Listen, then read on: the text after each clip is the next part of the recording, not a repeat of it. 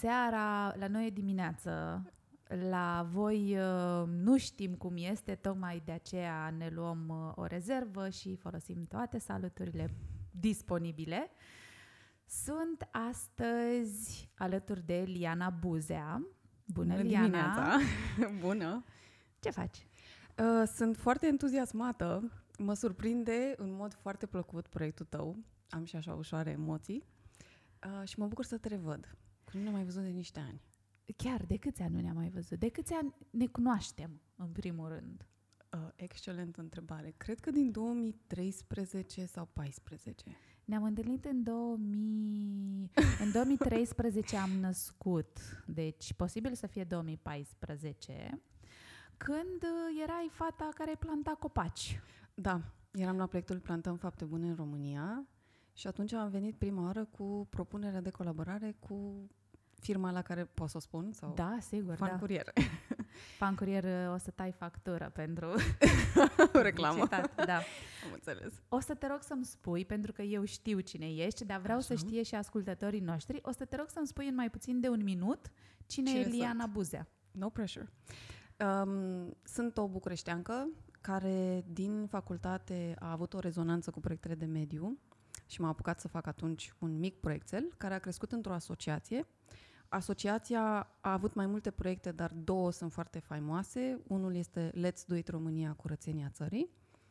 Uh, După aceea a fost și Plantăm Fapte Bune în România, uh, inițiativa națională de împădurire pe bază de voluntariat. Iar eu, uh, după ce în 2014 am trecut printr-un episod dificil, um, am început să mă uit și la ce înseamnă educația sexuală, dezvoltarea sexuală. Și din 2017 am părăsit proiectul meu de suflet. Um, poate cândva o să pot să spun mai în detaliu de ce, dar de atunci fac numai uh, educație și sensibilizare pentru ce înseamnă dezvoltarea în sexualitate. Pot să spun că ești profa de sex? Coachul de sex.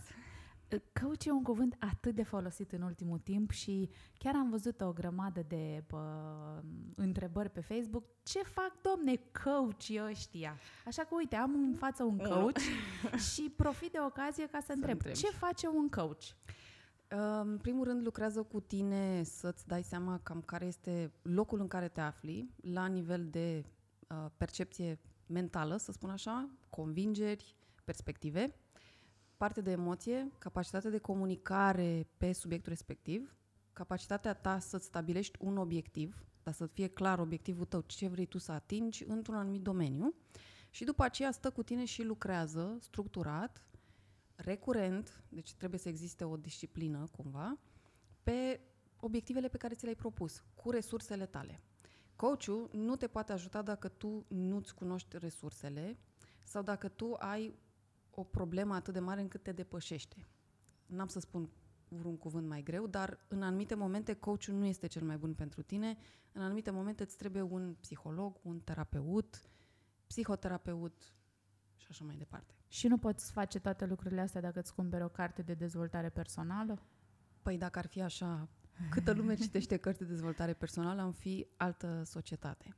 Unii oameni pot să facă asta. Deci unii oameni au capacitatea de automotivare și au citit o carte și se apucă ceas, zi de zi, să facă ce au de făcut ca să ajungă acolo. Există și astfel de oameni. Majoritatea dintre noi, subsemnata se include aici, nu suntem așa. Și atunci m, e mare lucru să-ți dai seama, ok, eu singur sau singură nu mi este așa de bine. Mă duc la cineva, o perioadă și care mă ajută. Bun, partea cu coach am uh, lămurit-o, ce face Perfect. un coach. Acum hai să vorbim despre a doua jumătate, partea cu Da. sexualitatea. Absolut. Um, de ce sexualitate? Cum ai ajuns să fii coach în sexualitate? Episodul dificil pe care eu l-am avut în 2014 a fost un abuz. Um, Eu făceam foarte multe proiecte pentru comunitate, dar în viața mea personală nu eram cea mai fericită, însă din suferință, în durere, în inimă ruptă, am ajuns și într-un abuz.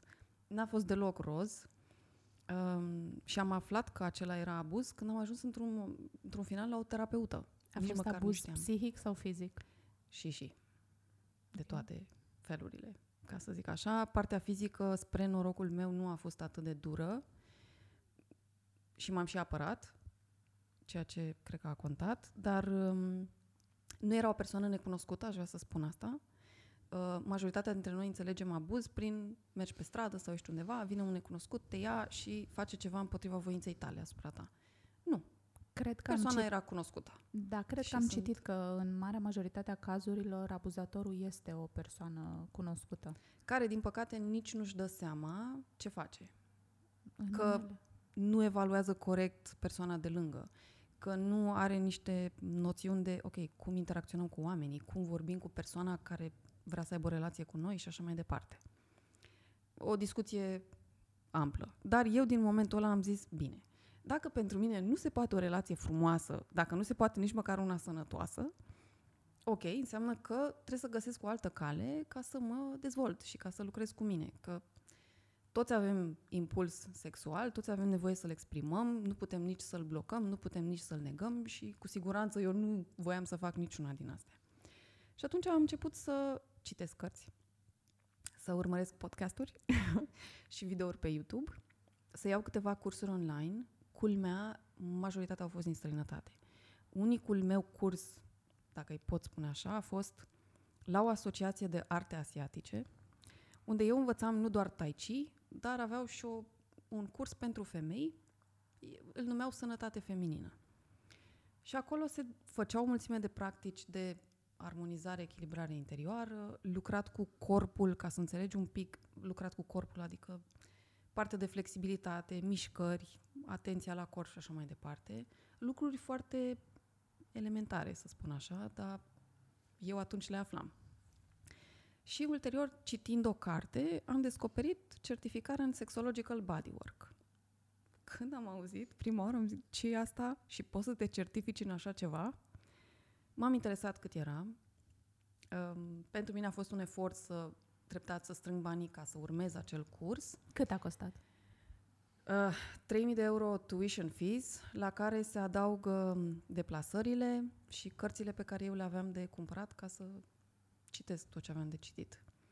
Uh, spre norocul meu, ghidarea de după nu a trebuit să o plătesc. Pentru că după ce am terminat tot cursul, noi a trebuit să trecem prin 50 de... Trebuia să obținem 50 de puncte pentru certificarea noastră, iar pentru asta trebuia să fim inclusiv supervizați. Eu am avut norocul că supervizarea mea am putut să o fac fără să fiu plătită. Deci ăsta a fost norocul meu. Pentru că altfel s-ar mai fi adăugat, aș fi ajuns probabil pe la 4.000 de euro sau chiar mai mult. Cât a durat tot procesul ăsta de certificare? Um, din momentul în care am început, 2016, am oprit pentru că s-a oprit certificarea în țara în care am început-o, dar eu consider muncă un an și în 2017 am luat de la zero, că așa era procedura, în altă țară, în Germania, iar finalizarea ei a fost în 2018. Deci cu un toate an? punctele. Doi ani? Uh, Dacă e să iau cu tot, 2 ani. Dacă Ok. e să mă uit la partea, ok, am, un an n-am mai fost, bine, atunci doar un an de zile. Dar eu am muncit 2 ani de zile, din punctul meu de vedere. Și ai obținut o certificare. În baza căreia eu pot să lucrez pe metoda Sexological Bodywork, care sunt principii somatice legate de corp, legate și de sexualitate, evident. Adică să înțelegem cum răspunde corpul nostru în anumite momente, care sunt mecanismele de apărare și sunt niște exerciții de bază în care am avut m, surprize să văd persoane care aveau instinct de apărare care ieșeau la suprafață. În momentul în care ar fi trebuit doar să fie, în mod normal, relaxare. Um, lucrăm cu respirația, lucrăm cu sunete, cu exprimare, cu verbalizare, cu înțeles tipologiile erotice, fiecare corp înțelege plăcerea în mod diferit, um, cum se comportă organismul când este în sănătos, cum se comportă când a avut poate o traumă. Uh, Eu, în calitate de coach, nu lucrez cu traumă. De-abia de anul acesta mă formez și ca terapeut somatic. Există o, nu știu, o instanță superioară care um, certifică certific, calificările tale, adică așa cum atunci când faci un curs, el este, îmi scapă cuvântul acum, echivalat de minister sau, nu știu, un fel de În România, garanție nu. că, știi... În România nu. Ok. Um, din păcate, momentan, tot ce înseamnă coaching somatic sau terapie somatică, cursul de terapie somatică îl fac în România. Dar el, din păcate, nu este recunoscut încă. Adică este și el nou. Coachingul somatic nu l-am văzut încă în România adus. Um, poate în niște ani o să se deschidă perspectivele. Eu, pe România, ce am făcut, mi-am luat curs de consilier în dezvoltare personală. Până la urmă, asta a fost cel mai apropiat lucru pe care eu am putut să-l găsesc, care a fost și el un efort pentru mine.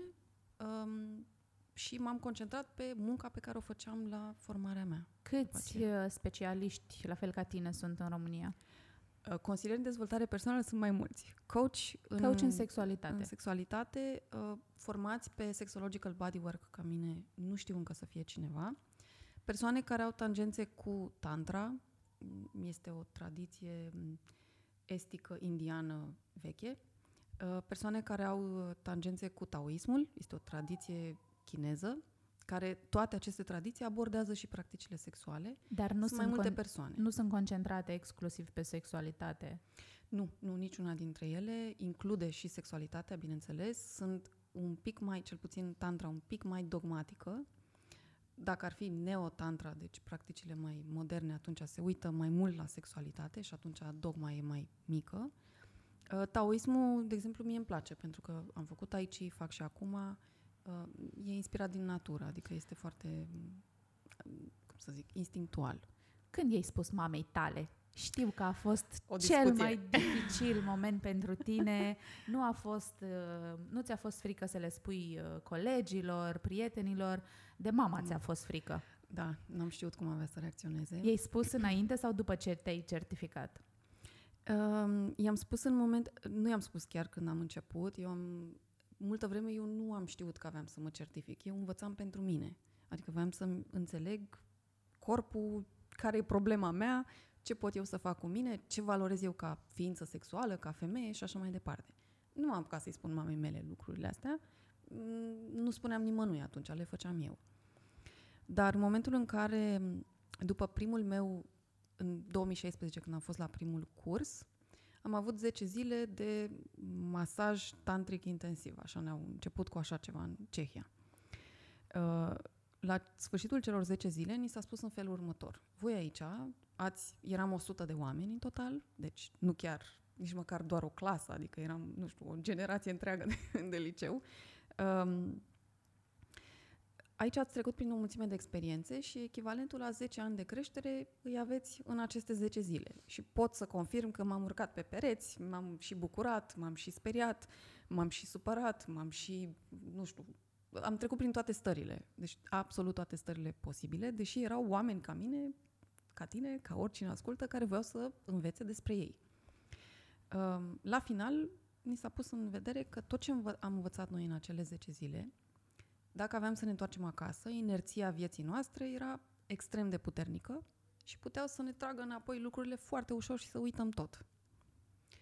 Când am auzit asta, am zis nu, nu, nu, nu, nu, nu, inerția vieții mele, nu mulțumesc. Și atunci am stat o săptămână, din momentul în care am revenit, am revenit așa pe un norișor, eram, aș vrea să o spun pe asta, eram mult mai veselă, mult mai deschisă, mult mai, nu știu, plutitoare, să zic așa, ca prezență, dar nu visătoare. Eram pur și simplu mai feminină, să spun așa. După ce te-ai întors? Da. Am pierdut starea aia destul de rapid și am stat și m-am întrebat de ce. Locul în care am fost eu nu se compară cu locul în care trăiesc, din păcate.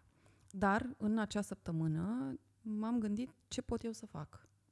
Și am zis, o comunitate ca aceea eu nu am aici. Oameni cu care să lucrez nu știu și atunci nu pot să fac decât să duc munca asta. Ce am știut eu întotdeauna să fac? Am mi-am dorit ceva, am făcut un proiect din asta. Și atunci am zis, bine, altă cale n-am, nu știu acum. Și așa am început și mi-am anunțat public. Am pus pe picioare un site, am început să filmez videouri, um, mi-am făcut o companie, pentru că am zis data asta nu mai e proiect social, este o muncă a mea, coaching, și m-am apucat de toată munca administrativă și în momentul în care a trebuit să ies public, am zis, bun, cine o să fie prima persoană care, dacă află, s-ar putea să nu știe ce a lovit-o? Mama mea. Și atunci m-am dus, era vară, atunci era în iulie, când m-am întors eu din Cehia, și am luat-o pe mama la discuție și discuția a fost exact precum am spus-o în discursul acela de la TED. Um, din când în când mă mai întreabă mama mea, zilele astea vreau să îmi caut o soluție ca să mai pregătesc un curs și implicit i-am spus mamei mele și când m-a auzit, bine, eu cum pot să te ajut? Adică, din discuția aceea, ce vrei tu să faci, acum mama mea vrea să mă ajute. Iar discuția deci, aceea la care faci referire pă, conținea întrebarea dacă o să câștigi bani din chestia asta. Exact. Mama ta, o femeie practică, așa cum sunt mai toți părinții când vine da. vorba despre copiilor. Zimi un pic cum a fost copilăria ta uh, și educația sexuală. A existat uh, o deschidere în familie uh, în a discuta despre sexualitate, despre sex, despre era ceva firesc sau mm. a fost și la tine, la fel ca la mulți alții, un subiect tabu, rușinos, despre care nu vorbim? Um, nu se vorbea. Uh, și asta în primul rând pentru că părinții mei, din păcate, au divorțat destul de rapid. Adică eu aveam 8 ani când au divorțat. Nu le era bine nici înainte. Mama mea nu s-a mai recăsătorit. Ea avea două fete de crescut și atunci a făcut ce avea de făcut ca să ne crească. Um, iar discuțiile nu, nu au fost. Dar eu am fost o năzbâtie când eram mică, aș vrea să o spun și pe asta, pentru că este adevărul. Um, în afară de faptul că am aflat la un moment dat, nu mai știu de la cine, de la cineva am aflat, că eu de una singură, de unde era să știu. Um, iar din momentul în care am aflat, gură mare cum sunt, am început să vorbesc cu prietenii mei de atunci. Uh, Ai aflat despre sex? Da? Sau ce? Ce fac da. băieții și fetele. Ce fac băieții și fetele, Doar da. că eu nu doar vorbeam, la un moment dat mă gândeam, ok, și cum putem să punem în aplicare? Adică rămânem doar cu vorba, nu se poate așa. Evident că nu făceam cine știe ce, dar numai, subiect, numai felul în care puneam problema a intimidat suficient de multă lume încât copiii m-au părât. Ăla a fost primul moment în care eu am simțit trădare, apropo de cum eram eu ca ființă sexuală. Și m-au luat mama și tata în colimator, m-au întrebat lucruri, m-au făcut că nu știu nimic, dar bineînțeles că știam, însă ăla a fost momentul în care eu am, m-am simțit trădată de prietenii mei. Și un alt moment în care ai fost uh, surprinsă a fost uh, cel în care te-au prins masturbându-te. Uh, nu, nu m-a prins nimeni. Uh, spuneai în, uh, într-un discurs de la TEDx că ai fost prinsă masturbându-te. Nu, nu. Sau despre asta era vorba? Despre ce mi-ai am zis fost acum? Prinsă, am fost prinsă vorbind despre asta. Ah, ok. Am fost prinsă vorbind despre asta și modul în care mă rog, modul în care puneam problema. Era prea mult pentru lumea aia, pentru uh, vremurile alea. Da, eu, bine, felul în care eu sunt un pic mai extro... Nu sunt extrovertită, dar când am de spus ceva, spun. Și atunci, din păcate, um, mulți dintre adulți nu prea știau ce să facă cu mine. Adică, la un moment dat, tatăl unei prietene de ale noastre, eu i-am spus ceva, uh, pentru că aveam de spus ceva, nu eram micuță, dar mi-a spus, eu puștoaică de nu știu câți ani aveam, 10 ani sau ceva de genul ăsta, știi, tu ești foarte tupeistă. Nici nu știam ce era aia. Eu aveam o supărare și voiam să-i spun omului acelea de ce mă supărase pe mine fata lui. Deci, la modul ăsta, din păcate, cred că asta e ceea ce intimidează, deși eu nu vin să dau buzna peste oameni, Uh, nu vin, n-am agresat oameni, adică ceea ce mi s-a făcut mie nu am făcut-o în veci, nici nu aș fi conceput așa ceva. Um, și nici nu vin, adică eu nu am niciun fel de os pornografic în mine. Adică nu sunt. Sunt un om care a făcut proiecte sociale. Pe partea asta nu am fost cea mai exhibiționistă, nici acum nu sunt, nu s-a schimbat, adică cursurile pe care eu le-am făcut au adus un echilibru și o liniște, ok, eu așa sunt, și oricum sunt eu, că nu spun cum sunt, doar spun că am ajuns la conștientizarea, asta sunt eu, asta mie îmi prinde bine, asta nu, asta pot să ofer, asta din păcate nu, aici aș putea să mai încerc, aici nu, adică mi-am înțeles um, granițele până la care pot să duc, fără să fiu traumatizată, mai contează și asta. Um, am înțeles trăznăile pe care pot să le fac, am înțeles că nu toată lumea... Adică unii oameni ar vedea într-o trăznaie o naivitate. Alți oameni ar vedea un lucru șocant. Crede-mă că și acum, în persoane, sunt oameni care sunt în comunitatea BDSM din România. Eu nu am fost acolo pentru că nu simt că mi se potrivește, dar vorbesc cu câteva persoane și mi-au spus, știi, tu, din punctul meu de vedere, vorbești foarte... Adică te-aș mai picantiza foarte mult.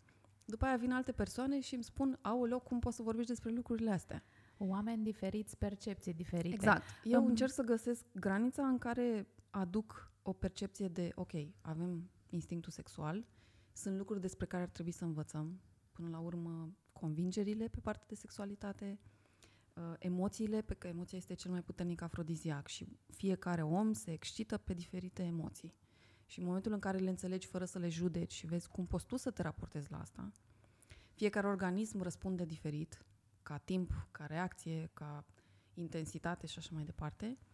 Um, sunt lucruri tehnici pe care le putem învăța, care pot fi extrem de plăcute și n-ar trebui să ne fie rușine de asta, adică până la urmă ne ducem acasă și învățăm, nu știu, din la un curs, nu am învățat cine știe ce grozăvii făcând.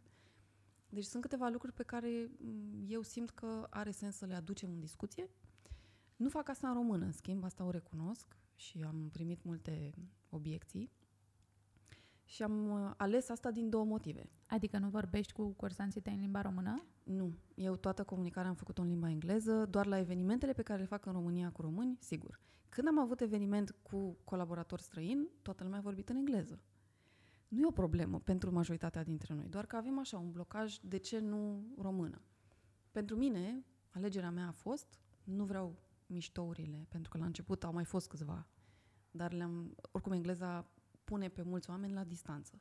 Și asta a fost și la mine și m-am ferit de foarte multe ironii, foarte multe vulgarități nenecesare, adică nu a venit o energie de acel fel spre mine. Am înțeles. Și doi, eu vizez și alte țări, adică nu doar România. Da, e vorba de poziționare. Da, da, da, da. Dar am vrut să o fac într-un mod în care să... Sunt, o... sunt mulți români care înțeleg engleza, vorbesc mult mai bine decât își dau voie să vorbească. Am văzut-o și la cehi când m-am dus la formare. Și aș vrea să spun românilor, sigur înțelegeți. Sigur. și apropo, uh, engleza este o limbă foarte sexy dacă îi dați timp. Și franceza de altfel. Da, chiar da. Zim, te rog, trei asemănări sau trei deosebiri, te las să alegi tu, între sexualitate și erotic. Sunt două chestiuni diferite. Da. Um, mă uit mai întâi la deosebirile dintre ele. Sexualitatea, așa cum o înțeleg eu, pentru că fiecare e invitat să vadă cum rezonează cu asta, ține de corp, de lucrurile pe care le putem observa. De la um, atingere, presiune, durată, intensitate, ritm, um, puncte sensibile pe corp, zone erogene și așa mai departe. Iar eroticul este partea nevăzută, e ceea ce avem noi în interiorul nostru ca dorințe, așteptări, fantezii, um, locul din care luăm deciziile, cu cine ne petrecem viața intimă, cu cine nu, locul din care dăm o semnătate. Putem spune că există un eu erotic și că fiecare dintre noi îl are, doar că unii l-au descoperit și alții nu? Da, cu siguranță. Ok. Altă deosebire? Altă deosebire? Între sexualitate și erotic. Um, astea, asta e esența pentru mine. Okay. Altceva mai sunt pur și simplu din cum le jonglăm noi ca termeni. Fiecare Dar astea din. sunt cele pe care le văd eu. Um, Există ambele. Și, și asemănare? Da, asta voiam să zic acum. Ambele sunt o sursă de um, energie, vitalitate, inspirație. Până la urmă ne naștem prin energie sexuală, adică cineva a făcut sex ca absolut fiecare dintre noi să fie pe planeta asta și noi o să facem sex și o să apară alte persoane. Um, energia sexuală, în momentul în care o, o lăsăm să curgă, suntem mult mai în vervă, mult mai voioși, mult mai plini de energie, mult mai curajoși, mult mai cu elan în absolut tot ce facem, valabil și pentru femei și pentru bărbați. Energia erotică ne dă vitalitatea, curajul interior. Până la urmă, dacă ți asumi lucrurile acelea despre tine și dacă ți iei inspirația, energia, uh, creativitatea, că inspirația nu trebuie să vină doar în viața intimă, poate să vină și în celelalte lucruri pe care le facem. Lucre- Din, loc, din energia sexuală. Deci asta e cea mai mare asemănare pe care o văd între ele. Lucrezi mai mult cu mintea, cu mentalitatea sau cu corpul omului care vine la tine? În momentul de față, în București, România 2019, lucrez mai mult cu partea interioară, uh, însă și acolo simt că e mult de muncă. Adică, multe dintre persoanele care vin la mine fac primul pas și anume vorbesc. Doar că acest prim pas, la un moment dat, se face, se vorbește, se vorbește, se vorbește. Eu nu opresc, adică dacă persoana are ceva de spus, are tot sensul din lume să fie spusă, scoasă cumva din organism, din suflet, din sistem. Însă, de cele mai multe ori, timpul se duce pe discuție. Fac eforturi să aduc exercițiile simple, de respirație, de atenție la corp, deci basic, ca să spun așa, însă majoritatea sunt la nivelul de discuție. Și ceea ce m, mă doare pe mine este că, ok, vorbitul e primul pas. Absolut, dacă nu vorbești despre asta, cum o să crești, cum o să te dezvolți. Însă, la un moment dat, e important să știm că organismul nostru, răspunsul nostru sexual, impulsul nostru, nu se va deschide, nu se va uh, intensifica decât dacă lucrăm și cu corpul. Adică, la un moment dat, doar vorbind, nu transformăm. Și aici, exercițiile sunt nu trebuie să fie cine știe ce. Adică, în primul rând, să ne dăm voie să simțim plăcere și să stăm în stările acelea. Ăsta e cel mai greu lucru. Deci să stai prezent cu niște stări în corpul tău și să le susții. Că până la urmă asta se întâmplă și când ești cu un partener în intimitate. Poți să o faci, evident, și în coaching, doar stând tu pe un scaun, coachul pe celălalt scaun, făcând niște exerciții simple și după aceea susținând prin organism tot ceea ce se întâmplă. Asta e cel mai greu lucru și aici, într-adevăr, mi-aș dori să fiu eu mai bună și să pot să generez cât mai multe momente de genul acesta și să încurajez oamenii să stea cât mai mult acolo. Un loc excepțional este practica cu oul de jad. Este o practică numai pentru femei de data aceasta, dar acolo, deși și acolo fetele ar vorbi, nu le las să vorbească așa de mult pentru că noi facem practica, în primul rând. Și practica este fizică, adică lucrăm cu corpul nostru. Explică-mi. Care este această um, practică?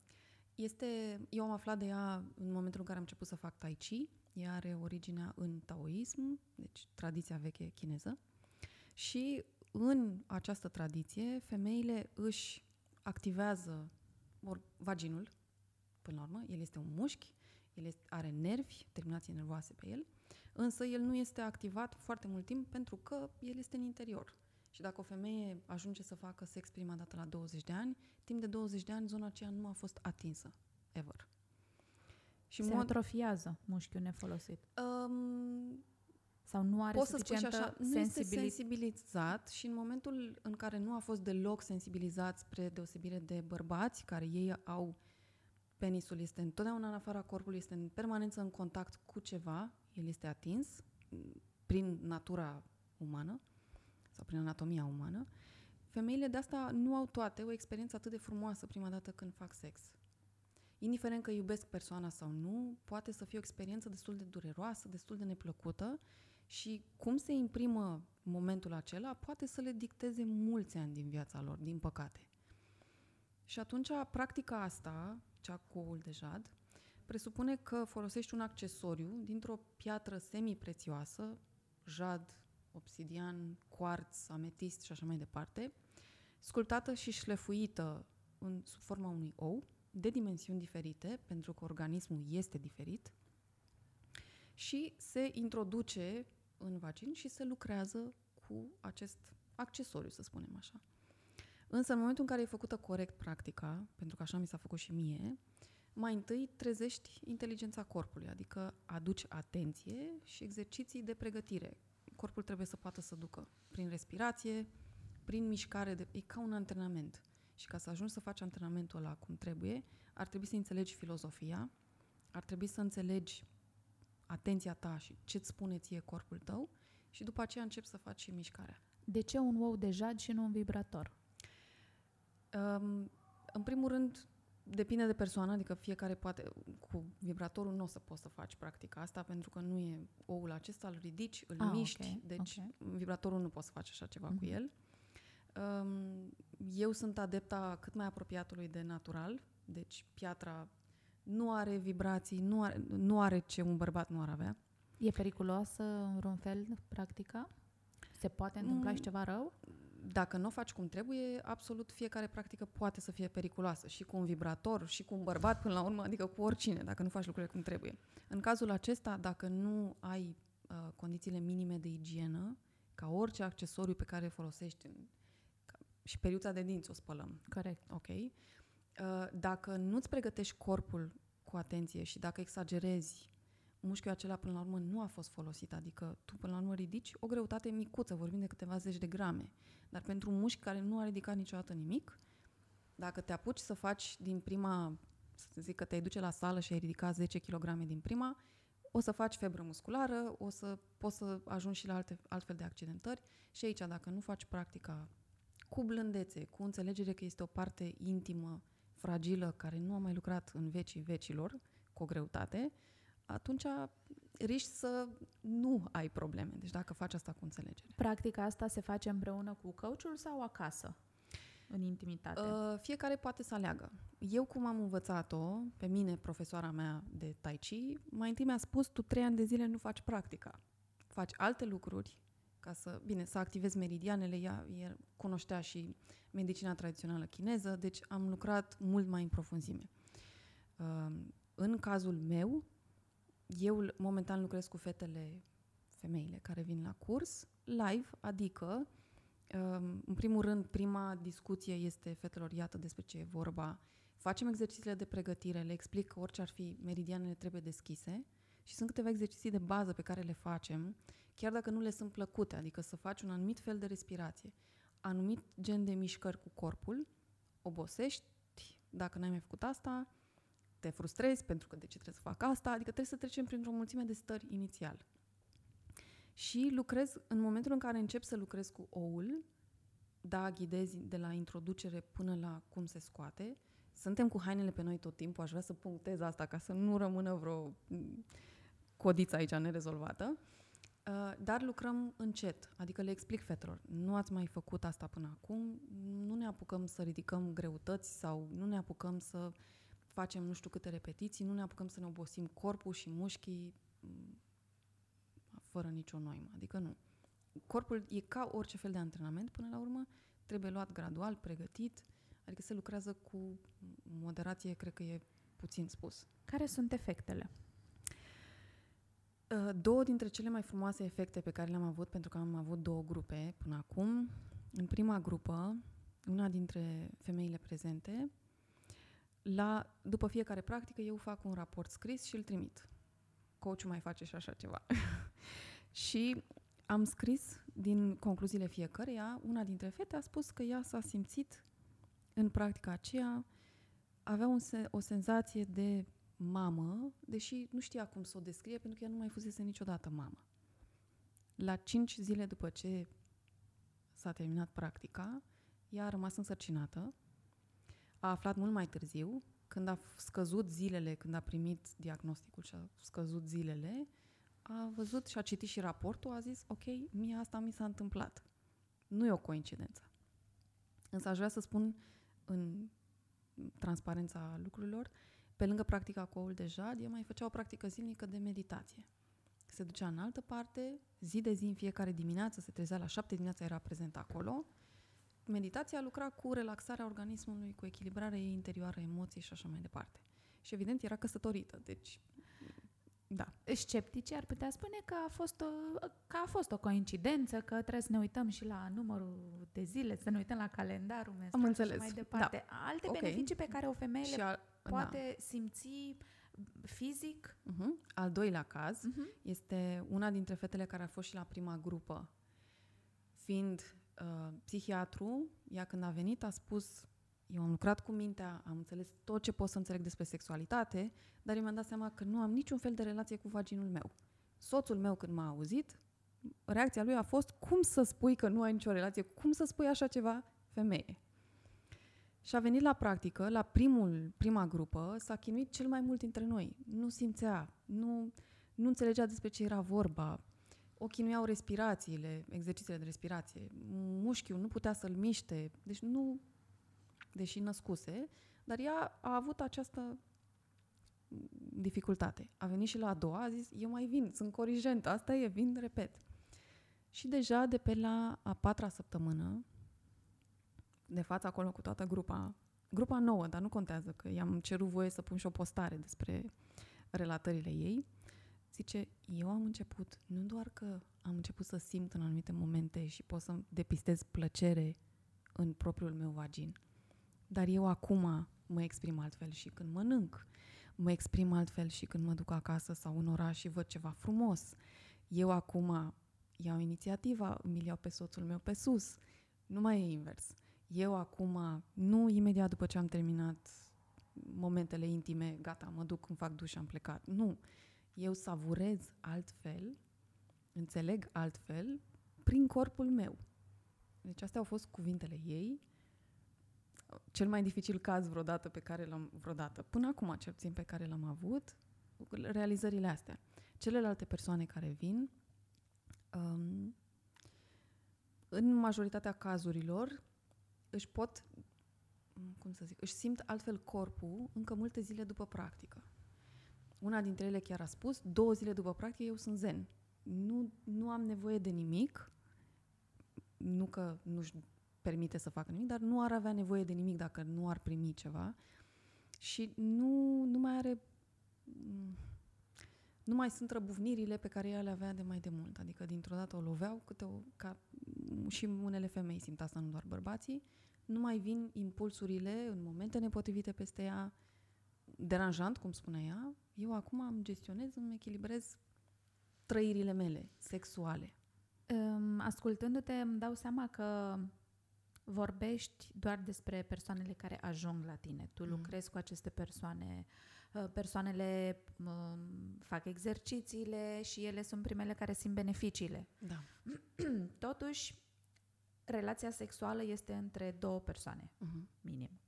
Minim, exact. Bine um, punctat. Ok, vii la curs, uh, îți cunoști corpul, înveți să-l asculți mai bine, ți-l descoperi, te exprimi. Și după Ple- aceea le iei în viața ta cu partenerii tăi. Hai să vorbim puțin și despre parteneri, adică uh-huh. se îmbunătățește relația sexuală doar pentru că îți descoperi tu niște uh, noi puncte sensibile, poate dacă ai un partener sexual uh, slab, să zicem. Orice ar însemna slab pentru cineva. Orice că e, da. da. Cât este despre a lucra cu tine și cât e despre uh, a lucra cu celălalt pentru a ajunge la rezultate mai bune. Poți să influențezi în vreun fel? Poate faptul că vorbești despre ceea ce simți așa îl ajuți pe celălalt? Da. Um, am să-ți mai dau un alt exemplu, dacă este în regulă. Te rog. Și aici am postat pe rețelele mele, am avut acceptul acestui bărbat. Uh, el uh, m-a sunat pentru că era nemulțumit de partenera lui. Și am, un an, cu un an de zile în urmă, a încercat să înțeleagă un pic ce poate el să facă, cum să o facă pe partenera lui să fie altfel. Am atât cât am reușit atunci să explic, i-am explicat, a fost doar o discuție telefonică, el este din alt oraș, nu a vrut coaching, el nu avea o problemă, partenera lui avea o problemă. Anul acesta m-a sunat din nou în pragul despărțirii pe care partenera lui a cerut-o. A zis, eu nu mai pot, vreau să ne despărțim, nu ne e bine, în primul rând sexual, nu am avut pasiune, are sens să ne ducem fiecare să căutăm alți oameni.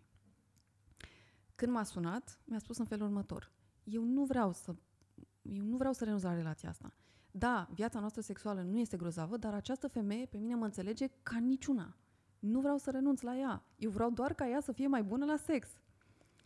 Și m-am așezat atunci, am stat în duminica alegerilor cu el la telefon, l-am trimis la vot după aceea, dar i-am spus, primul lucru pe care trebuie să-l înțelegi, ce vrea partenera ta? Tu ai întrebat-o vreodată ea cum vrea să fie? Deci o oră întreagă, numai cu acest concept, tu vrei ca ea să fie într-un anumit fel, dar ea cum vrea? Ce vrea? Tu vrei ca ea să se dezvolte, dar ea cum se vede pe ea? Că dacă tu vrei să te duci și să proiectezi felul tău în care vezi tu lucrurile asupra ei, poate că ea nu, poate că nu îi se potrivește, poate că nu să-i placă, poate că nu îi interesează. Am reușit doar să-i um, plantez sămânța asta, află ce vrea și ea. Când s-a dus, după ce s-a dus la vot, s-a dus și la prietena lui din nou și mi-a spus așa, ulterior, nu m-am dus nervos, pentru că altfel eu eram nervos. Cum adică să mă lase? Adică ea nu știe să facă sex, eu o iubesc, stau cu ea și tot ea mă lasă? Și atunci, a, a, blând și calm cum s-a dus, a auzit următoarele de la iubita lui. Tu ai o problemă cu sexualitatea ta. Eu am avut o relație înainte și știu ce înseamnă pasiunea și noi n-am avut-o niciodată. Și noi n-am făcut X, Y și Z. Nu spun ce, sunt ale lor. Acel bărbat care considera că prietena lui avea o problemă, a făcut ochii mari și a spus două lucruri. Primul, de ce nu mi-ai spus niciodată? Și al doilea, ne ducem acum să rezolvăm. deci el a aflat într-un final ceea ce prietena lui nu avea niciodată curajul să-i spună. Ea le evita pentru că nu voia să-i spună ce nu-i plăcea la el. Nu vrei să-i rănești sentimentele. Da. Și tăcea din gură și atunci evita intimitatea. Nu era că prietena lui, iubita lui avea o problemă, era că ei nu vorbeau. Și nu era că ea avea ceva de rezolvat, era că el nu se gândise niciodată, măi, dar femeia de lângă mine ce și-ar dori? Și atunci el doar asta a făcut, l-am făcut eu, nu să-i spun capul calendar, dar i-am pisat atât de mult ce își dorește ea, află ce vrea, vezi dacă ce vrea ea poți tu să-i oferi. Și doar, el doar a tăcut, n-a mai zis nimic, nici măcar n-a mai întrebat-o, pentru că ea i-a spus în momentul ăla. Când l-a văzut, așa nu știu ce fel de față avea el când s-a dus la ea, dar bănuiesc că una pe care ea a simțit-o ok ca să-i spună. Și când a aflat, doar a luat act, a rezolvat lucrurile în dormitor și nu se mai despart. Crezi că există suflete pereche și în plan sexual? Uite că la asta nu m-am gândit așa. um, cred că există oameni cu care noi ne potrivim, apropo de tipologiile erotice. Ne potrivim mai bine Chiar dacă poate emoțional noi nu am rezonat cu ei sau nu vedem lucrurile la fel ca perspectivă de viață, dar sexual funcționăm excelent cu ei. Însă, cred că absolut toată lumea poate să învețe să funcționeze și altfel sexual dacă are m- cadru potrivit. Și asta înseamnă, unu, cum vorbim cu persoana de lângă noi, cât de mult le lăsăm spațiu să se manifeste, cât de mult împlinim o cerere, dacă ei ne cer ceva, vrem să o facem, nu ne supărăm dacă ne cer, nu ne simțim ofensați sau răniți în orgoliu și așa mai departe. Um, știu că majoritatea persoanelor nu își aleg partenerii pe compatibilitate sexuală. Din păcate. Din păcate spun asta, sau mă rog, poate din fericire, acum depinde de fiecare. Partea care e bună aici este că dacă o relație are o problemă sexuală, iată și exemplul celor de mai devreme, relația nu se rupe. Ok? Nu le e roz, dar nu se rupe. Dacă lucrează la ea. Ei câțiva ani nu lucraseră. Ei se evitau. Dar cu toate astea n-au rupt, pentru că acolo era o legătură emoțională atât de puternică încât incompatibilitatea sexuală sau, aș zice aici, necomunicarea, lipsa comunicării sexuale nu i-a afectat drastic. Nu le-a fost nici roz, e drept. Dar, da, cu unii oameni o să funcționăm așa. Cu alți oameni va trebui să lucrăm puțin mai mult. Dacă noi considerăm că oamenii aceia merită ca noi să lucrăm, o să o facem. Dacă nu... Care sunt tipologiile erotice despre care ai vorbit mai devreme puțin? Ele, în esență, sunt cinci, după nume energetic, senzual, kinky, sexual și shape shifter, schimbă forma. Uh, ele sunt uh, patentate de o femeie din SUA, este și a sexological body worker. Au la bază munca unui terapeut, a cărui carte a trebuit toți să o citim, toți cei care ne-am certificat. Cum se numește? Chiar urma să te rog să ne recomanzi o carte. Morin este terapeutul. Cartea se numește Mintea erotică sau The Erotic Mind. Ea încă nu a fost tradusă în limba română. Ok. Poate e un loc pentru asta. Um, iar baza pe care o au aceste tipologii sunt cei patru piloni erotici pe care acest terapeut i-a adus pentru prima oară în discuție, în carte, îi explică în detaliu. Am să vă invit să cumpărați cartea să o citiți. Um, iar tipologiile, în momentul de față, ele pot să afli despre ele făcând un test, sau poți să afli în momentul în care înțelegi cum e circuitat corpul tău și începi să aplici din ceea ce îți relevă testul acela ca să vezi de fapt ce este în realitate. Cum spune și femeia care a patentat tipologiile, multă lume are impresia că este o tipologie dominantă sau alta. În realitate, când vin la ea, de exemplu, și ea lucrează cu ei fizic inclusiv, fără ca asta să însemne cine știe ce o grozăvie, ea își dă seama că organismul lor răspunde de fapt la alți stimuli. Știu că poate o femeie ar vrea să fie energetic, dar s-ar putea ca ea să fie sexual. Sau un bărbat, poate el este sexual, sau așa ar vrea să fie, dar poate el este un senzual și așa mai departe. Adică... Da, te, cu tipologia asta te naști sau uh, ea uh, poate suferi modificări pe parcursul vieții? Și, și. Adică, m- dacă lucrurile au mers excelent pentru tine și n-ai avut nicio preliște, nicio problemă, nicio prejudecată, n- n-ai suferit de nimic, Doamne ajută să fie astfel de oameni, atunci, cum ești tu, așa o să răspundă și organismul tău. Adică este o legătură între, apropo, între erotic și sexualitate, între ce-ți dorești, ce fantezie ai și cum răspunde corpul tău, este o legătură maximă. Și, Asta e. uh, Și dacă vrei să lucrezi la asta, ok, poți să lucrezi. Există diverse, eu acum sunt foarte curioasă, există Așa. diverse scheme de compatibilitate pentru tipologiile astea, ca la Zodi, știi? Ești Capricorn și mă potrivesc cu Fecioara. Am înțeles. Există niște scheme din alea ca la matematică, cu săgeți între tipologii, Nu. o compatibilitate perfectă între o tipologie și alta? Uh, măi, să zicem că două persoane sunt în aceeași tipologie, poate o persoană se comportă din partea de lumină a tipologiei, adică e curge. Și poate o altă persoană e în partea de umbră, pentru că a avut probleme în trecut și mm, are blocaje. Nu o să le meargă bine, chiar dacă sunt aceeași tipologie. Nu, e, nu este de compatibilitate-incompatibilitate. Două dintre tipologii sunt mai greu de împăcat, senzualul cu sexualul, și din simplu motiv că, și asta e valabil pentru toate tipologiile, pentru toți oamenii, dacă noi ne întâlnim în excitație, în ce ne pornește pe noi, restul vine mult mai ușor. Aceste două tipologii, într-adevăr, au senzualul și sexualul, sunt cumva opuși. Acolo au de lucrat mai mult oamenii. Dacă cumva un cuplu, unul este dominant senzual și unul e dominant sexual, află asta despre ei, s-ar putea să-și dea seama de ce se bat cap în cap ca doi berbeci, să nu vorbim de zodii, dar de ce poate nu se înțeleg, nu se, nu știu, armonizează lucrurile așa de ușor sau nu pornesc atât de armonios întotdeauna. Cât de departe este sănătos să mergi cu a experimenta în plan sexual? Unde crezi tu că este uh, granița între normal și anormal? Deși anormalul ăsta e o chestie destul de relativă, dar hai să zicem că există niște deviații sexuale la manual. Uh, da, ok.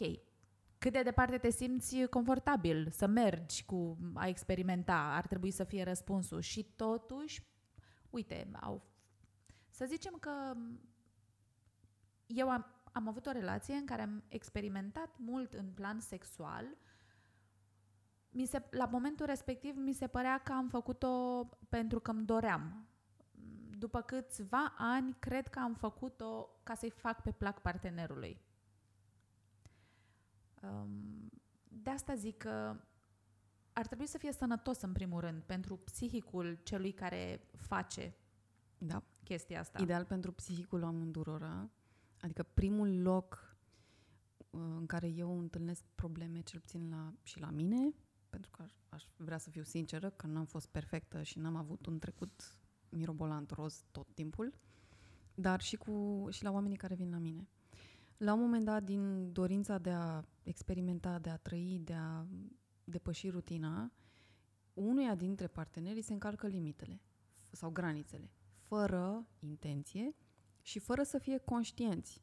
Uneori mai trist e că niciunul dintre cei doi nu sunt conștienți că unuia dintre partenerii s-a încălcat o limită și acel partener poate nu se simte atât de bine, poate s-a speriat, poate s-a intimidat, um, poate de fapt s-a închis, n-a simțit nimic, s-a prefăcut și așa mai departe. Sau poate își dă seama după niște ani că nu a simțit uh, Poate își ce dă seama trebuia. după niște ani că acolo s-a făcut ceva greșit. Mhm. Deci asta e primul risc. Din păcate, m, pe ăsta putem să-l prevenim Cultivând exact ce am avut o postare recent apropo de body presence, prezența în corp.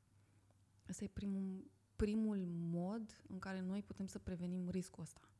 Să ne obișnuim să stăm, meditația aia de care vorbește toată lumea, contemplarea interioară, că e, nu știu, cum vrem să-i spunem, stai pe salteluță sau în pat în capul oaselor și stai 5 minute să vezi cum ți se simte corpul, lucrul ăsta banal poate în timp să te ajute să-ți dai seama când tu faci ceva ceea ce nu este bine corpului tău.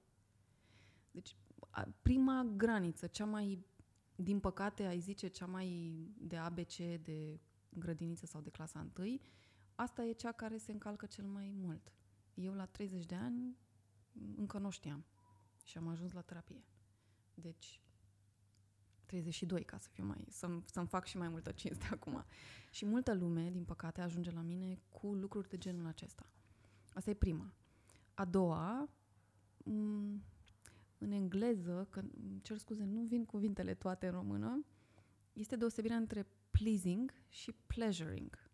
Pleasing e când îi faci pe plac al cuiva, deși poate ție nu-ți place, și aici, dacă nu-ți produce nici măcar un pic de plăcere ce faci tu în intimitate, deja aia nu mai e în regulă. Ar trebui să te oprești dacă nu simți plăcere?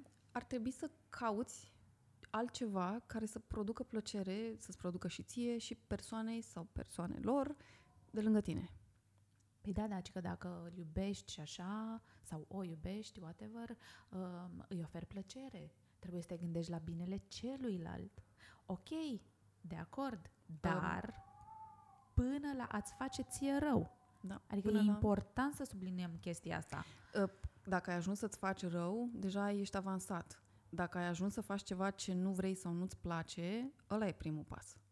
Da. Ă, de acolo începe. Da. Um, și dacă îl iubești și, sau dacă o iubești și vrei să-i faci pe plac, uite coachul din mine acum. Um, când ne ducem în avion, Ni se explică cu depresurizarea și când ne vine masca de oxigen. Cum ni se spune acolo? Cum ni se spune? Mai întâi îți pui ție masca și după aia o pui celui de lângă tine, chiar dacă okay. este copilul tău. Asta e partea cea mai dură pe care nu o înțelegem. Altă metaforă, să zic așa. Am fost voluntar nemedical la Smurd în 2011. Acolo ni s-a făcut mm, instructajul de bază și principiul de care pe care l-am auzit de fiecare dată, siguranța salvatorului. Învățăm să acordăm primul ajutor. Dar dacă e o situație în care noi, am, dacă am acordat primul ajutor, am riscat și noi ceva, transformăm o situație cu un potențial salvator și o potențială victimă într-o tragedie. Două victime. Două victime. Ok. Sunt exagerări aici, le-am dus, ok, coachul din mine a dus într-o, într-un loc așa atât de departe, dar în intimitate, dacă tu nu simți plăcere în ce faci, nu poți să oferi celuilalt. Adică oricum o să te simtă că tu faci ceva ce nu-ți place, că nu ești prezent sau prezentă, că ai ieșit din stare. Ce plăcere? Dacă e persoană care nu e totuși 100% egoistă, și nu este atât de, de conectată de relația între voi, o să te simtă. N-ai cum să scapi de acolo, ca să zic așa, și nu ajuți pe nimeni, de fapt. Când doar oferi plăcere celuilalt, dar ție nu în procesul ăsta. Și um, e important să spunem sau să spun că nu e egoism. Nu. Nu e, nu e. Dacă vorbim de lucruri sănătoase, nu poți, nu știu, ca orice fel de om, nu poți să-ți faci tu ție rău și să ajuți pe altul ar trebui să poți să-l ajuți pe celălalt, dar fiindu-și și ție bine, pentru că atunci nu ai, n-ai rezolvat problema, doar ai creat o problemă în altă parte. Știi ce e cel mai greu aici? Să-ți dai seama pe moment că nu ți este bine. de e prezența în corp este exercițiul de bază pe care îl recomand tuturor, meditația aia banală de dimineață sau orice altă formă, adică, de exemplu, noi când am început certificarea, o lună de zile deci o lună de zile și asta a fost cel mai greu lucru, mai ales pentru colegii băieți. Am avut următoarea temă. Zi de zi, 30 de zile, zi de zi, autosatisfacere. Și ni s-a punctat. Noi, self-pleasuring este în engleză. Și au zis așa, nu înseamnă că trebuie neapărat să vă excitați și să vă atingeți organele sexuale. Nu.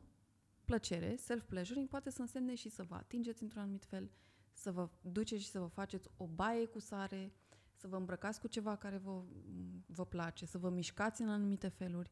Trebuie să stați cu voi și să vă oferiți plăcere. Da, dacă vreți să fiți și sexological body workers, ideal ar fi să includeți și excitația sexuală. Absolut. Dar, evident, majoritatea bărbaților, what's the point? Cum adică? Eu, de ce? Am un partener, mă duc, cum să mă ating eu pe mine, bărbații? Noi, ca femei, că eram și acolo majoritatea femei cursante, sigur că da. Și a trebuit să, poate nu aveam chef într-o zi să ne atingem să facem nimic. Nu aveam chef. Ok, găseam altă cale. Și asta e iarăși o practică de 5 minute. Ne-au zis, nu trebuie să stați cu orele. 5 minute că vă atingeți corpul, că vă mișcați într-un mod în care vi se pare vouă frumos, senzual. Da, dacă vreți să folosiți și jucării, folosiți cu încre- accesorii, cum se numesc la noi, folosiți cu încredere. Dar faceți ceva ca să vă aduceți în corp și să vă dați seama voi cu voi de plăcerea voastră și la final, că aici e toată afterglow. 5 minute sau un minut stați prezenți cu senzația din corpul vostru și o înțelegeți și o întipăriți. Apropo de uh, bărbați, există în cadrul workshopurilor și momente mai delicate în care se încinge atmosfera? Că uite, poate sunt bărbați care și-ar dori să vină la atelierele astea, dar le e jenă, că domnule, dacă se întâmplă problema, eu ce fac acolo? Um, nu, nu, nu. Dacă am anunțat uh, retreat în care, da, nuditatea era inclusă, nu era obligatorie, adică, dar era inclusă, dacă învățam masajele acolo și oamenii trebuiau să vină cu partener sau parteneră, uh, mai mulți bărbați se înscriau. Când sunt workshopurile de hai să vorbim, să înțelegem un pic mai bine, dacă sunt unul sau doi bărbați, este miracol. Deci, uh, Poate le e teamă de asta, că dacă te gândești că te duci la un workshop de uh, sexologie, te aștepți să se petreacă niște lucruri și ți este teamă. Dacă se anunță. Deci întotdeauna lucrurile se anunță. Adică nu o să ai surprize că facem altceva decât ce s-a spus. Asta okay. e buna practica tuturor și de asta în descriere evenimentelor, în videourile de prezentare, absolut orice persoană spune, uite ce o să facem, uite ce, ce o să presupună din partea ta. Și, și o să ai la... și întrebările, ok, frequently asked questions, dacă nu mă simt ok cu asta, ce fac? Dacă nu, persoana cu care lucrez nu vrea să lucreze, ce fac? Și așa mai departe. Adică în momentul în care m- faci un workshop, ar trebui să te uiți la tu, cel care facilitezi, să pui acolo toate detaliile posibile, tu, cel care iei decizia, să te uiți bine și să te gândești, ok, e pentru mine sau nu e. Nu e nicio... Dar nu apar surprize. Și până la urmă, dacă apar surprize, e de bine, nu? Dacă ești tipologia kinky, o să te bucure foarte mult. Este foarte jucăuș kinky. Dacă nu ești tipologia kinky, s-ar putea să ai un proces întreg cu ce înseamnă o surpriză, pe care, ok, a apărut din așa, toate precauțiile luate de toată lumea, uite că a apărut o surpriză. Acum ce fac? Într-adevăr, și ăla este un loc în care poți fi provocat direct, adică cu intenția coachului. Sunt unii oameni care fac și lucrul ăsta. Eu nu am ajuns încă acolo. Mi-am pus la un dat problema, aș vrea vreodată să mă duc și să împing un pic oamenii peste limită, să văd, fără să le pun viața în pericol, doar așa ca atitudine și să văd cum reacționează și cum gestionează ei momentele alea. Dar majoritatea cazurilor nu ajungi la surprizele astea, adică să fim Uh, suntem o generație pentru care, așa cum ziceam și la început, sexul a fost o rușine. Să vorbești despre sex a fost o rușine, să faci sex a fost o rușine, ba chiar păcat.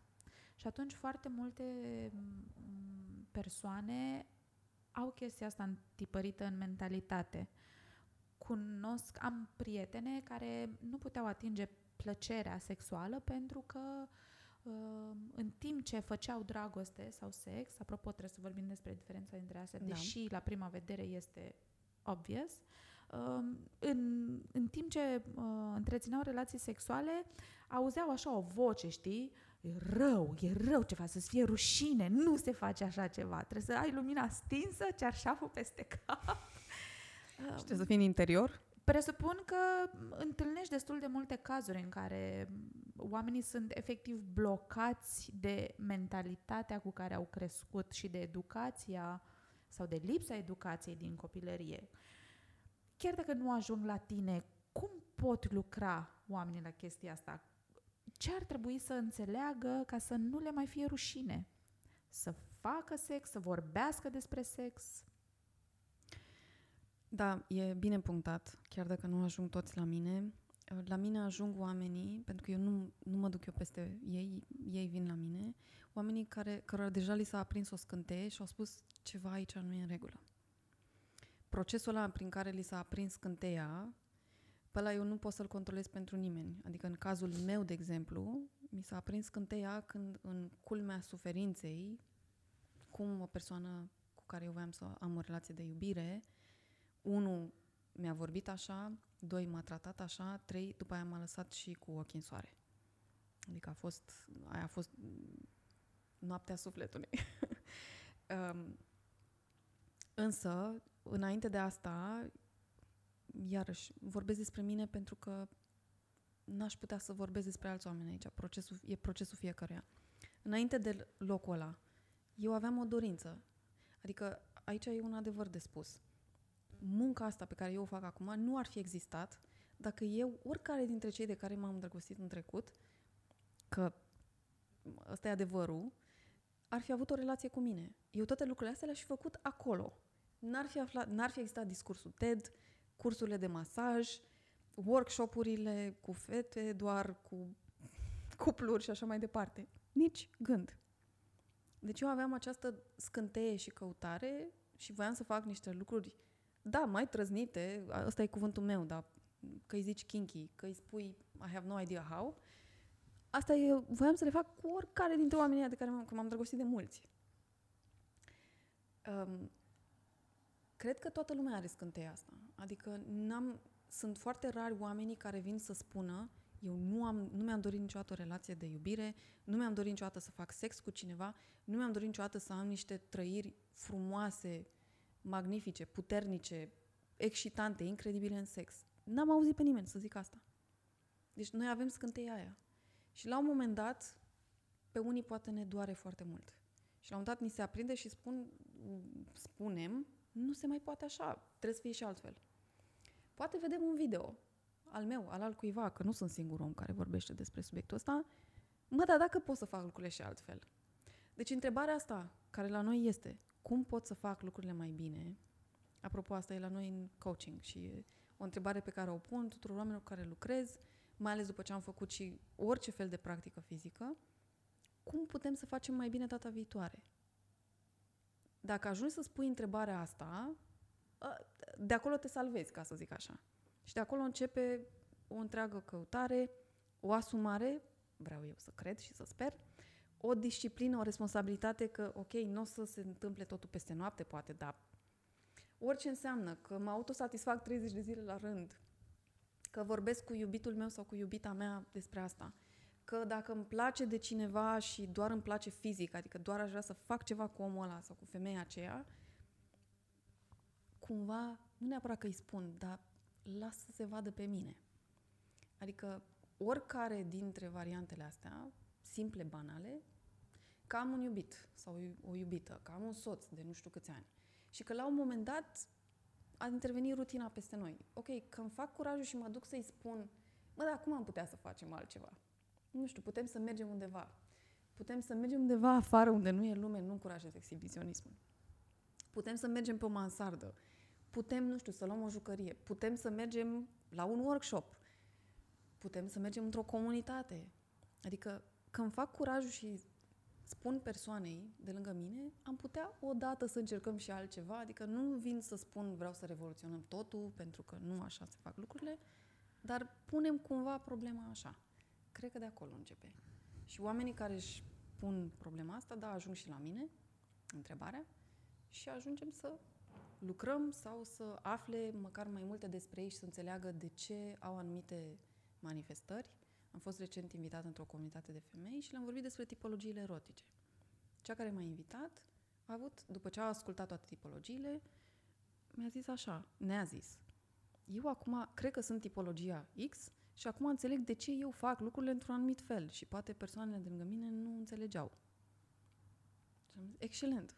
Adică în momentul în care înțelegi despre ce e vorba, s-ar putea să ți se schimbe felul în care vorbești cu persoana, felul în care te uiți la persoana de lângă tine, ok, persoana asta ce are nevoie în intimitate. Cred că înainte de a îți pune întrebările astea și înainte de a vorbi despre ce poți să schimbi, mai e un lucru și cred că ăla este declicul care lipsește. E vorba despre conștientizare. Să conștientizezi că ai o problemă cu modul în care te raportezi la sex. Pentru că, deși pare evident, uh, mulți nu-și dau seama. Ei așa au fost crescuți. Au fost crescuți cu mentalitatea că sexul e ceva rușinos. Și lor li se pare normal să fie așa. Și mi se pare un pas enorm de la a sta confortabil în realitatea asta, la a conștientiza că există și o altă realitate și că poate problema este la tine. Și după ce ai conștientizat chestiile astea, începi să te întrebi și să cauți și să citești. Dar primul pas este să conștientizezi faptul că poate nu ești tu o realitatea potrivită. Da. Sănătoasă. Asta e, asta e procesul tău intim, ca să folosesc fix cuvântul ăsta. Um, eu nu sunt adepta venitului peste oameni și spusului, vezi că tu nu ești bine. Mm, Păi nu, dar uite, de asta vorbim noi aici. Că poate Exact. ne ascultă cineva și se gândește, băi, eu sunt bine? Nu chiar sunt bine eu cu mine, așa? Am putea să întrebăm pe cei care, cine a ascultat până aici, felicitările noastre și sperăm să fie de folos ce au auzit. Și am putea să întrebăm ei cum au ajuns aici. Din curiozitate, căutând ceva, fiind conștienți că poate au ceva de rezolvat sau ai putea să vezi care e...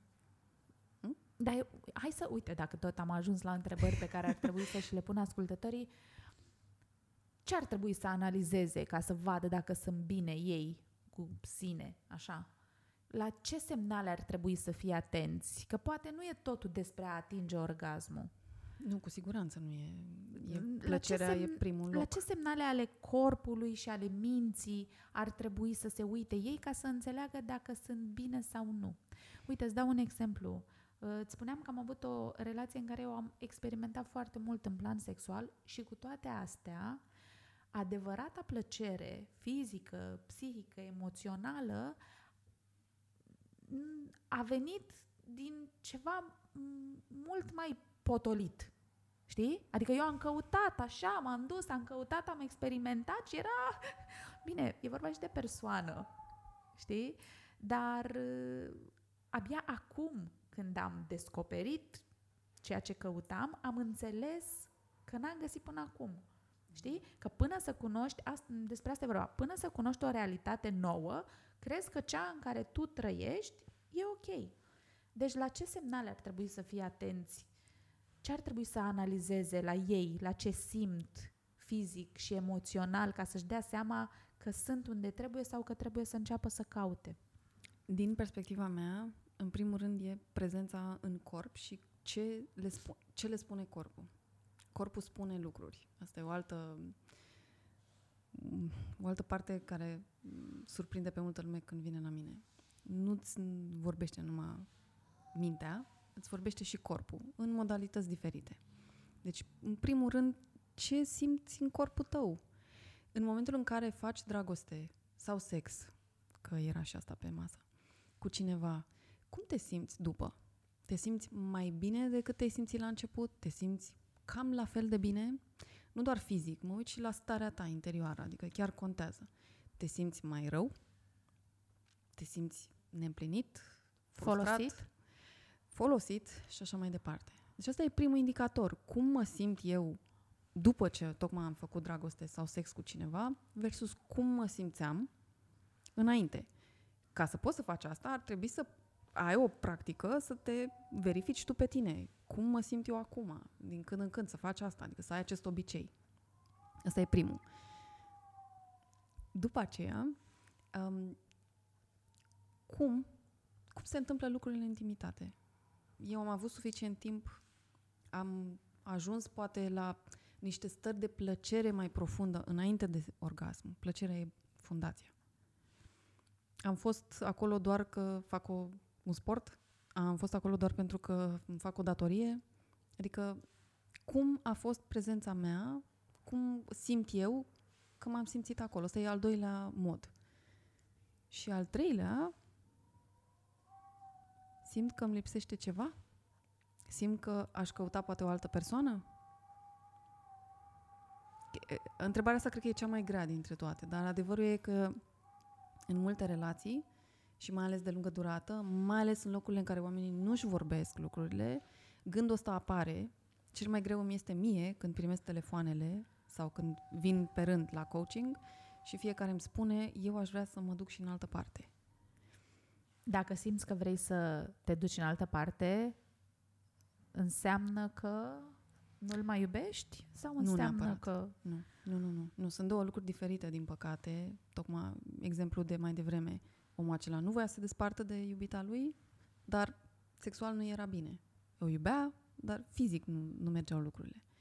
În multe cazuri, nu vor să divorțeze, nu vor, au o familie împreună. Nu, doar vor ceva ce poate nu au acolo. Un caz, am să iau așa, e la extremă, dar merită spus. Am avut o colaboratoare din comunitatea BDSM, Kitty, româncă, e numele ei de scenă. Ea exact așa a ajuns la relațiile non-monogame. Îl iubește și îl iubea și atunci pe soțul ei, are și un copil acum, însă la un moment dat, ea în relația lor și-a dat seama că ceva îi lipsea. Și și-a făcut curajul și s-a dus la el și a spus mie aici ceva îmi lipsește și eu vreau să explorez. Reacția a fost a, și vrei să mă părăsești? Răspuns. Nu, niciodată. Vreau doar să caut și alte lucruri. Răspunsul lui. Bine, am înțeles. Dar nu sunt toți oamenii așa. Asta În primul rând, majoritatea oamenilor nici nu vor să vorbească, adică nu concep că la un moment dat s-ar putea ca tu să vrei în viața ta intimă să mai explorezi și alte lucruri. Însă, n-a fost unicul cuplu despre care am auzit discuția asta. În mod surprinzător, atunci când vine de la femei, cred că asta e cheia, când vine propunerea de la femei, este mult mai ușor de dus, mult mai ușor de dus, decât atunci când vine de la bărbați. E, uite, eu n-aș putea să accept chestia asta. Cred că procentul celor care s- sunt ok într-o situație în care partenerul vine și îți spune, știi, eu aș vrea să experimentez și cu alte persoane și tu să zici, ok, bine, ce vrei să mâncăm la cină, știi, adică să fie ceva așa. Cred că procentul Da. ăsta este unul foarte mic. Da. nu știu dacă e bine sau e rău uh, și ține foarte mult de ce uh, consideră uh, fiecare, Fiecare. sănătos pentru sine. Um, i- pentru mine, eu n-aș putea să fac asta. Corect. Nu e, nu e ceva ce nici eu nu aș putea. Uh, În cazul meu, ghinionul meu că nu am reușit să leg o relație cu cineva, m-a dus forțat în experimente. Și atunci probabil că în momentul în care eu o să mă calmez, nu o să mai fie riscul să, să pun problema așa, iar dacă cineva o să-mi ceară, într-adevăr, probabil o să-mi fie și mie la fel de greu să spun ok, sunt de acord sau nu. De ce crezi că n-ai reușit să legi o relație cu cineva? Că m, îmi spui Din chestia câte am asta și s- înțeles, am intimidat oamenii. Ok. Um, eu, când am ceva, după cum observi, spun. Mm, Se pare că asta nu este, adică majoritatea oamenilor nu fac așa. Sau poate că n-am spus cum trebuie, nu-mi dau seama. Cu siguranță eu aveam ceva de lucrat la mine. Um, și m-am dus și am lucrat. Dar bănuiesc că foarte multă lume este intimidată. Adică, m, deși acum multă lume apreciază munca pe care o fac și felul în care ajută alți oameni, probabil că puțină lume ar fi ok să aibă o iubită care, ok, e coach în sexualitate. Nu că, că, că s-ar simți intimidați. Ceea Voi- ce mi se pare cea mai mare pierdere, în primul rând, a mea, în continuare, adică viața mea nu este ușoară în continuare, dar um, eu nu, nu sunt, adică eu n-am fost competitivă la acest capitol, nici nu, e, nici nu evaluez, nici nu judec oamenii. Um, știi? Suntem toți oameni. Și în momentul în care, da, și am și eu limitele mele, adică cred că lumea are impresia că eu cine știe ce grozăvie sunt. Nu, am în continuare lucruri pe care nu le-aș face niciodată, am în continuare momente în care n-am chef, ok. Te sunt- doare capul, nu? Nu mă doare capul, n-am chef. Deci, efectiv, nu. Adică eu nu mă mai ascund după. Dom'le, n-am chef acum. Eu cu mine, adică mă uit la mine cum sunt în anumite perioade.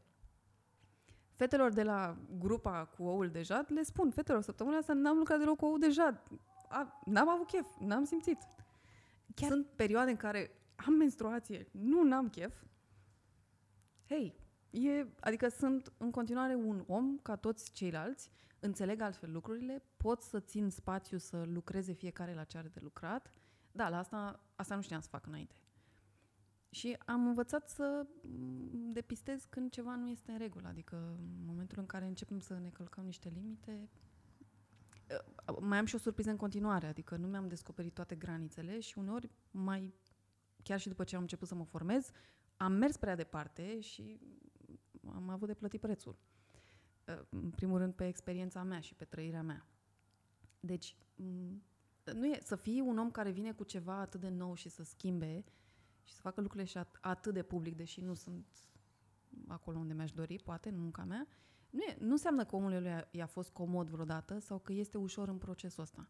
Deci Le e chiar- mai ușor celorlalți care vin după aceea pentru că cineva a bătătorit calea.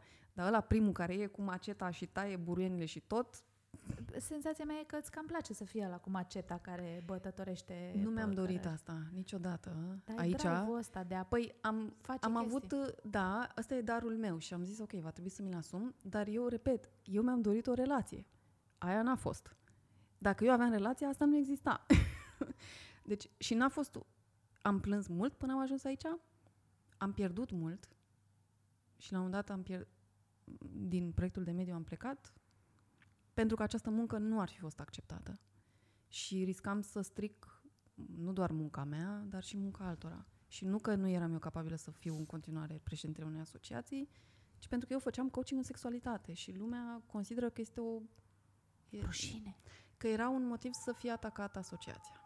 Um, ca om de marketing știu că un produs nou uh, răspunde unei nevoi din piață. Din tot ce am discutat până acum, îmi este clar că ceea ce faci tu acum, dacă e să îl privim ca pe un produs, a răspuns unei nevoi uh, care îți aparținea la un moment dat și care probabil îți aparține în continuare. Dar este doar nevoia ta sau este și nevoia pieței? Ai validat cu piața înainte să te apuci să tratezi chestia asta ca pe un produs? Nu, nu am validat-o atunci. Um, mm, am avut atât de multă încredere că, așa cum sunt eu, sunt o mulțime de alte femei, cel puțin, încât nici nu am... Nu. Uh, la nivel mondial, educația pe sexualitate și coaching în sexualitate este în creștere. Nu am avut educație aici, nu am avut modele, încă nu știm foarte multe lucruri. Abuzurile pe sexualitate se întâmplă încă, nevoia este acolo. La ce lucrez, într-adevăr, e la conștientizarea nevoii. Noi nu am conștientizat nevoia. Cel puțin eu sunt în România și, în primul rând, lucrez aici. De la persoanele din străinătate, din comunitatea mea, primesc altfel de feedback-uri decât din România. Care este targetul către care tu te adresezi? Cum arată? Uh, Oamenii care, unu, au lucrat în primul rând din orice punct de vedere la ei, deci un efort de dezvoltare personală l-au avut până acum. Dacă n-ai avut niciodată asta, greu să începi fix cu subiectul sexualitate.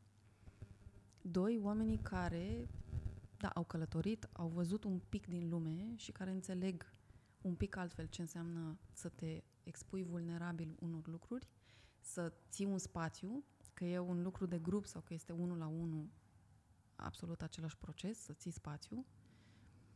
Și după aceea, unor oameni care, indiferent că au călătorit sau nu, da, conștientizează nevoia. Dar abia în al treilea rând e conștientizarea nevoii.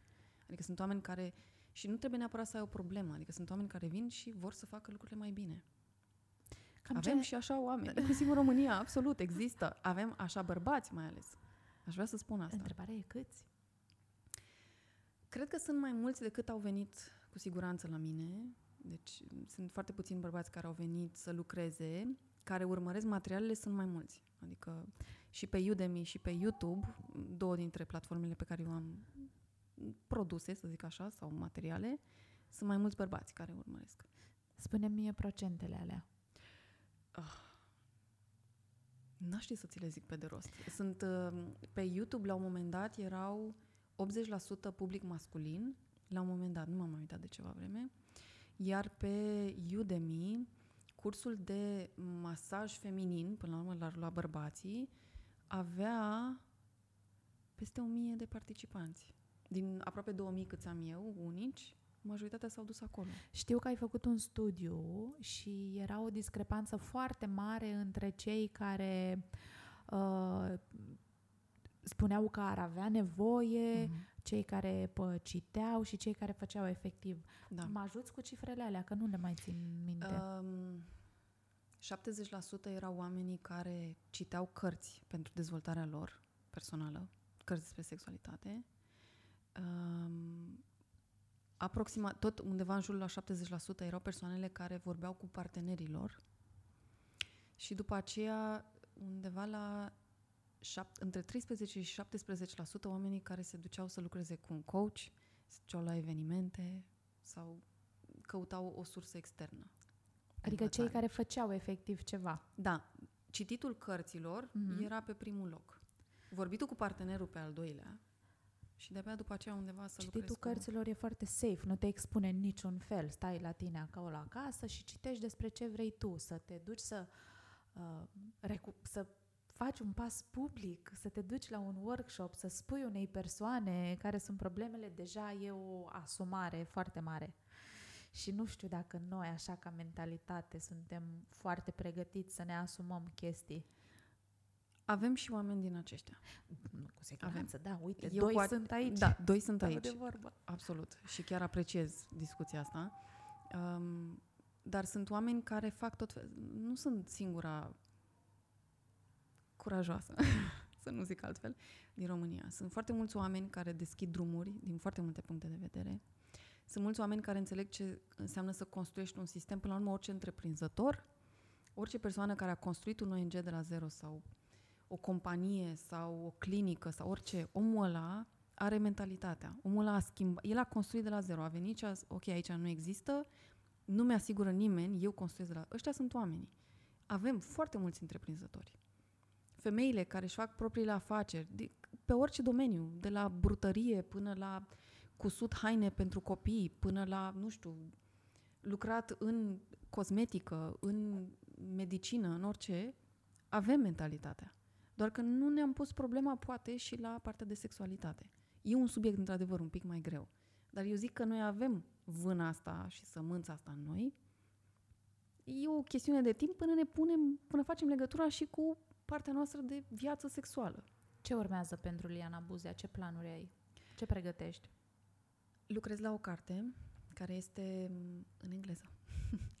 De- Sunt poveștile oamenilor cu care eu am lucrat, cei care și-au dat acceptul și câteva din poveștile mele, cum am ajuns eu aici. Uh, un alt curs online, cel despre practica cu oul de jad, pentru persoanele care nu sunt în București. Când am să reușesc să mă adun cu tot ce înseamnă asta, timp, resurse, oameni, să construiesc încă două cursuri. Unul este despre sex oral și celălalt este despre sex anal. Da, ăla va fi... Mai am și eu muntele meu de urcat. De ce spun asta? Eu vreau să fac lucrurile astea ca educație. Să aduci subiectul ăsta care e sex oral și sex anal, două subiecte maxim de minate, într-un Hai că Mod sex cât se oral, poate. uh, ma, mai e cum mai e. Adică mai vorbește despre sex oral, da, ăla, Da, na. da, e vorba de a face un curs în care tu să vezi sau să înțelegi niște lucruri. Chiar sunt curioasă. Și eu sunt Ce curioasă se va aici. întâmpla? Te- O să te rog să ne... Acesta e într-un viitor un pic mai îndepărtat. Um, iar pentru mine, m, eu nu mi-am încheiat misiunea pe mediu. Niciodată nu mi-am încheiat-o. Adică eu am plecat de, din ce am construit eu, na, dintr-un motiv justificat sau nu, nu mai contează. Dar eu acum construiesc un curs online. Asta e ce m-a învățat pe mine, domeniul de sexualitate. Am, m-am adus în locul în care a trebuit să construiesc cursul online pentru că multora le e dificil fizic să f- ajungă unde eu țin cursul sau să-și asume să vină. Și mi-am zis, ok, pe protecția mediului sunt proteste acum, multe. Suntem supărați că lucrurile nu merg cum trebuie. Ok, dar va trebui să și facem ceva, ca în orice domeniu, ca lucrurile să se schimbe. Și eu acum construiesc un curs cu toată munca, cu Excel-urile, cu PowerPoint-urile, cu Word-urile, cu tot ce înseamnă cum îți construiești propriul proiect social. O să fie probabil, na, un, un experiment maxim ăsta. N-am văzut pe nimeni, nicio asociație să vină cu un proiect, hai să te învăț să-ți faci tu proiectele tale. Păi de ce ar face asta? Pentru că mișc- schimbarea, transformarea nu are cum să stea în... Suntem multe organizații, dar schimbarea încă nu... Adică dacă schimbarea se întâmpla, noi nu mai aveam situațiile astea acum. Și e clar că n-a venit. Și atunci ne trebuie și mai multă determinare, curaj, cunoștință, să zic așa, know-how, hai să facem lucrurile. Adică spiritul ăla, hai să facem, let's do it, hai să plantăm, e încă acolo, n-a murit. Uite, dacă cineva ne-a ascultat uh, și a zis uh, hai să fac, unde te găsește? Dacă vrea să vină la cursurile tale și câți bani ar cam trebui să pregătească, așa, să aibă o idee despre ce înseamnă din punct de vedere financiar Investiția acest aici. training. Uh, pe parte de sexualitate sau pe parte de mediu? Sau pe ambele? Sexualitate. Sexualitate, Mhm. ok. este lianabuzea.com, site-ul meu, și de acolo sunt la pagina de contact toate celelalte canale. Uh, au resurse pentru toate buzunarele, să spun așa. Pe YouTube am foarte multe resurse gratuite, inclusiv câteva meditații ghidate. Din când în când mai deschid așa câte o modul din ce am filmat și le pun acolo, deci oamenii le pot vedea. Um, la postările de pe Instagram, de multe ori îmi duc cunoștințele și acolo Am și ei pot să văzut. citească. Sunt fanul tău. Îmi plac maxim textele alea pe care le scrii acolo. Uneori scriu și câte o oră la ele.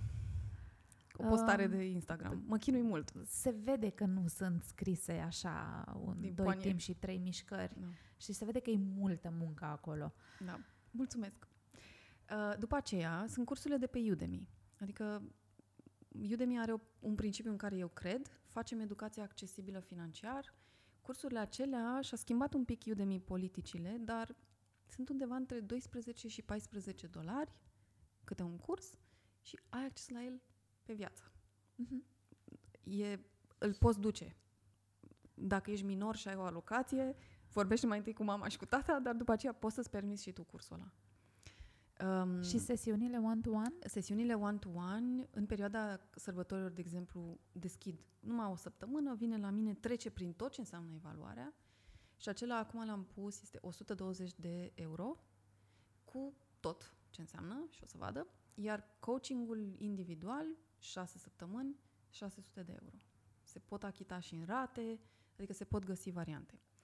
Evenimentele de grup, ca investiție iarăși, sunt undeva în jurul a 200, 200 și un pic de euro și să vorbim de două luni în care vii recurent fizic undeva.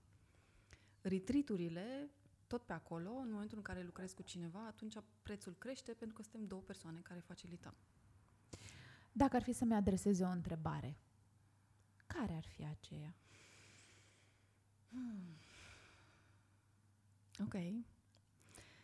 Ce înseamnă pentru tine mm, greatness, cum să zic în română?